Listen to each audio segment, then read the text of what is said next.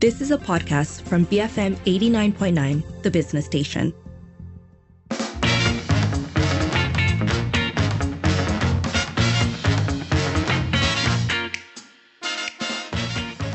FM 89.9. It is 5.10 and you're listening to the evening edition with Lynn and Sharmila. It's time now for Popek Popek Parlimen where we bring you updates from the Dewan Rakyat. Let's kick things off with a question from Lumut MP Commander Nordin Ahmad Ismail who asked the Ministry of Defence to state the measures being taken to address the issue of the Littoral Combat Ship Project or the LCS project for the Royal Malaysian Navy. So, Defence Minister Datuk Sri Utama Mohammad Hassan, or Tokmat, prefaced his answer by requesting for permission to give a lengthy reply, as several other MPs had similar questions on the matter. And he said that the ministry is giving their full attention towards moving forward with the project and that they will ensure that Malaysia's defence continues to improve and be empowered. He said that the Defence Ministry had tabled reports on the LCS acquisitions to Cabinet on four separate occasions uh, November 20th, 20. 2020, May 5th, 2021, March 4th, 2022, and April 20th, 2022. So he added that the current cabinet has agreed for the government to proceed with the LCS project to help strengthen the country's defense, especially our naval assets. He also spoke about how the ministry, along with Malaysia's armed forces, are taking another look at the acquisition plan, along with the finance ministry, and that different departments are working together to figure out the best way to move forward with the LCS project. Selain daripada itu, Kementerian Pertahanan bersama dengan Angkatan Tentera Malaysia ATM khususnya Tentera Laut Diraja Malaysia, Lembaga Tabung Akan Tentera ataupun LTAT dan khususnya pihak Bostit telah melihat semula perancangan perolehan LCS ini bersama dengan Kementerian Keuangan, Datuk Betul. Ya, unit Perancangan Ekonomi Jabatan Perdana Menteri dan juga Jabatan Peguam Negara bagi mencari jalan penyelesaian terbaik untuk meneruskan projek ini. Maklumlah Datuk Betul, projek ini telah terbengkalai ataupun terhenti dia bukan terbengkalai dihentikan pada awal tahun 20 uh, pada tahun 2018 tu betul. Terhenti lama. Dan sekarang kita nak meneruskan banyaklah masalah-masalah operasi. Terutamanya masalah zaman menyaman antara satu sama lain dan berbagai-bagainya. Tetapi alhamdulillah perkara ini telah pun dapat diselesaikan. Cuma ada satu lagi lah iaitu untuk kita menandatangani apa yang dipanggil sebagai international settlement agreement dengan satu pihak yang uh, yang yang penting untuk betul ya? Insyaallah akan kita lakukan Tokmat also said that the ministry is in the final phases of concluding the proposal to continue this project through the preparation of Cabinet Ministers' Memorandum, which will be tabled soon, and that the Public Accounts Committee had proposed seven recommendations in its previous report on the LCS project.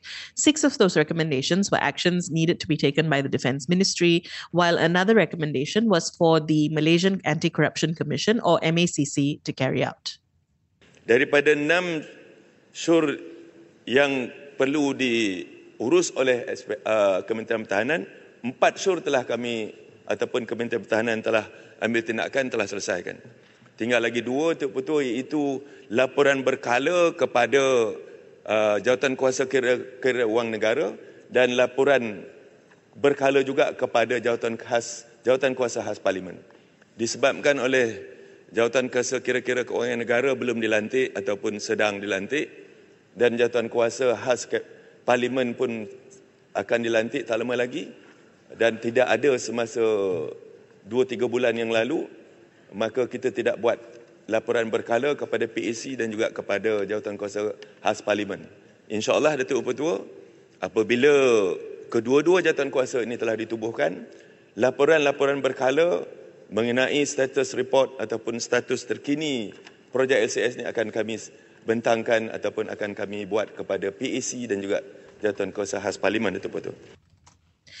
That was Defence Minister Mohammad Hassan. Let us know what did you think about how the government plans to move forward with the LCS project. You can call double seven double three two nine hundred, send us a voice note or WhatsApp zero one eight seven eight nine double eight double nine. Tweet us at BFM Radio.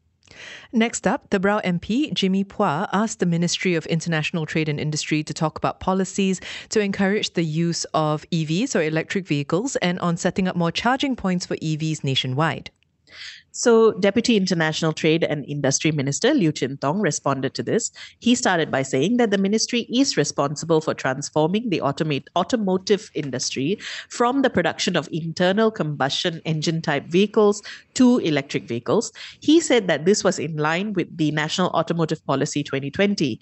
He also added that after a cabinet decision was made on the 17th of February this year, the National EV Task Force will be responsible for evaluating the current policies and to monitor the launch of programs and initiatives involving the development of the industry in Malaysia. Now, he also went into detail about the initiatives to encourage the use of EVs and increasing charging stations in Malaysia, saying that proposals uh, to up the number of hybrid cars and EVs as government in government vehicle fleets are currently being scrutinized. Dalam menggalakkan penggunaan kenderaan elektrik serta menambahkan penambahan charging point untuk EV di seluruh Malaysia, beberapa keputusan dasar telah ditetapkan atau dilaksanakan seperti berikut. Pertama, kerajaan telah menawarkan inisiatif cukai seperti mana diumumkan di bawah Belanjawan 2022 iaitu meliputi pengecualian sepenuhnya duty import, duty excise dan duty jalan EV dan cukai jalan EV yang dipasang secara tempatan atau diimport secara CBU serta pengecualian sepenuhnya cukai jalan cukai jualan bagi EV yang dipasang secara tempatan dan pelepasan cukai pendapatan individu untuk langgaran langgangan uh, kemudahan atau pemasangan sistem pengecas EV insentif tambahan juga telah dicadangkan untuk belanjawan 2023. Cadangan mempertingkatkan jumlah kenderaan elektrik termasuk hybrid sebagai kenderaan kerajaan ataupun jabatan rasmi jawatan sedang diperhalusi oleh Kementerian Kewangan. Selain itu, kenderaan pengangkutan awam darat juga akan terus digalakkan untuk penukaran kepada kenderaan yang menggunakan elektrik. Malaysia Green Technology dan Climate Change Corporation MGTC sedang membangunkan satu kerangka strategi untuk pembangunan dan perancangan infrastruktur pengecas EV secara menyeru di Malaysia bagi mencapai sasaran untuk pengecas EV uh, menjelang tahun yang akan datang. Dan kerangka strategi ini akan diperhalusi oleh pasukan Task Force EV.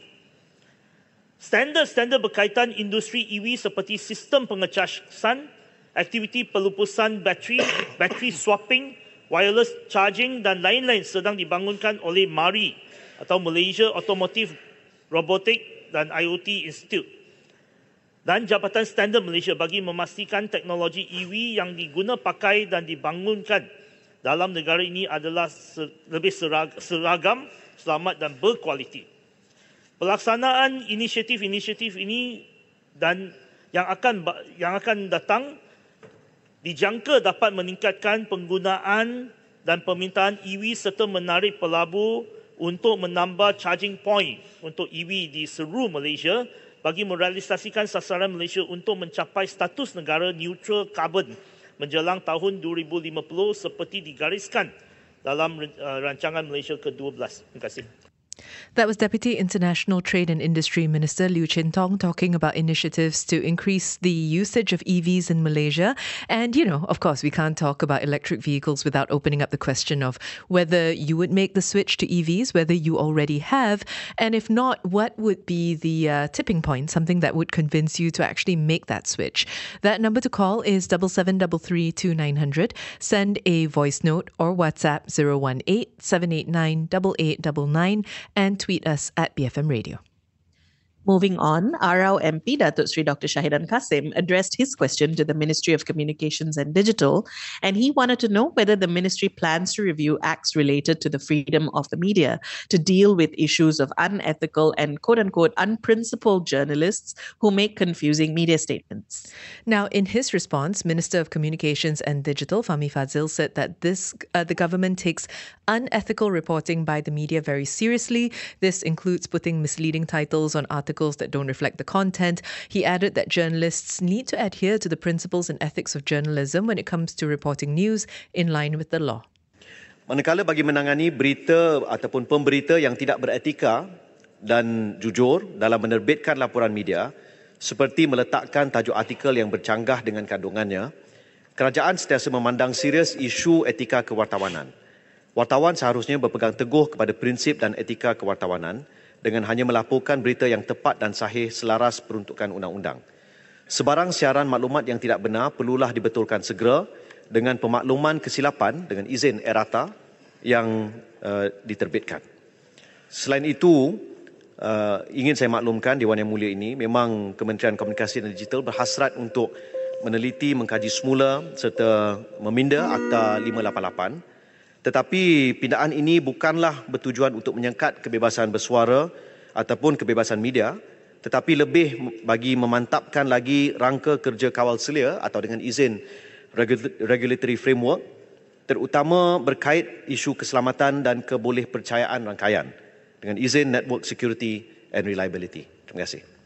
In his follow-up question, Shaidan asked if the government had any plans to ban media outlets from publishing stories based on sources.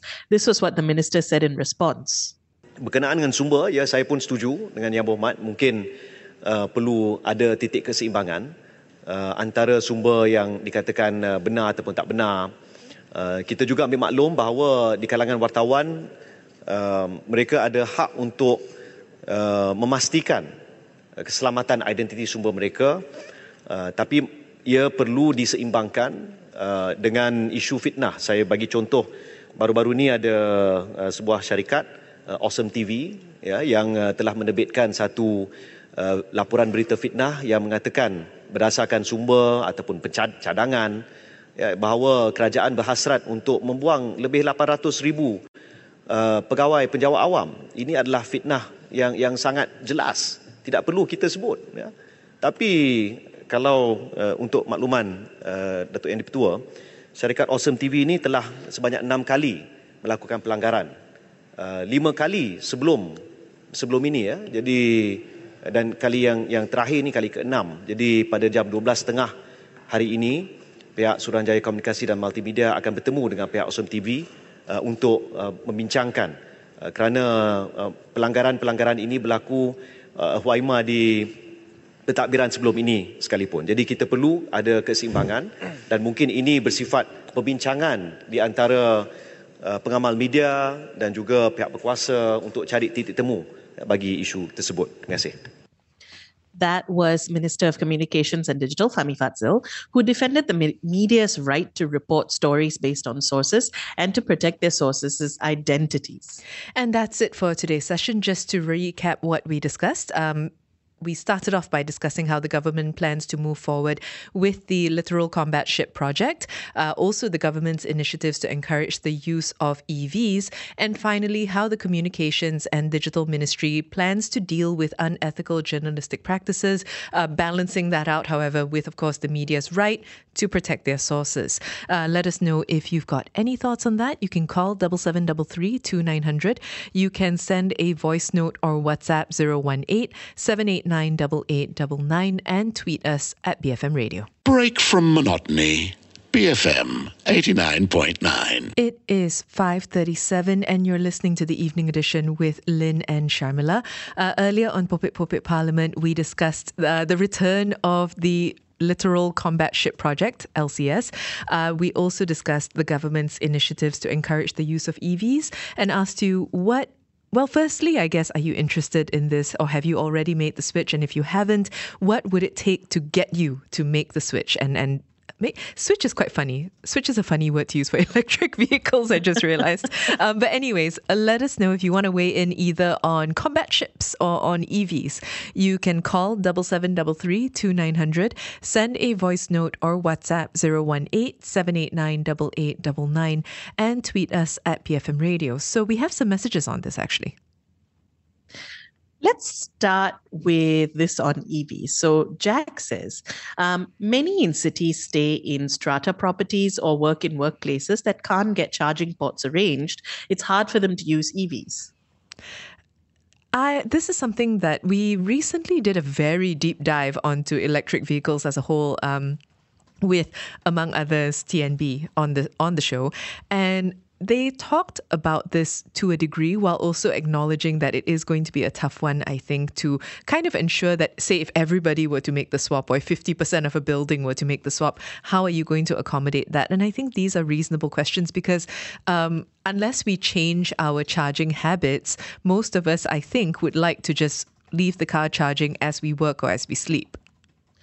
It's also a it's also a, question of the chicken and egg, right? Like which should come first? Do we need more people to take up EVs and then that will naturally lead to more demand and therefore more incentive for spaces to provide charging ports? Or um, is the non existence of charging ports going to deter people from making the switch? Uh, meanwhile, on the subject of LCS, Rose says, I lost a ship once. My long-time bathtub buddy eventually got lost at sea, so I guess I can empathize with the Defense Ministry. Having said that, my ship was three inches long, not 560 foot. Perhaps it was a much larger sea. Perhaps so. Perhaps so.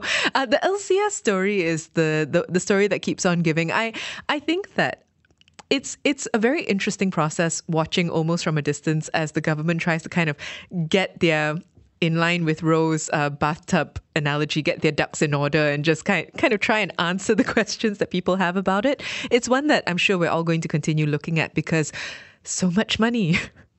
So much money. Um, and as Ro, makes the point so well, um, something that's actually pretty large and difficult to misplace.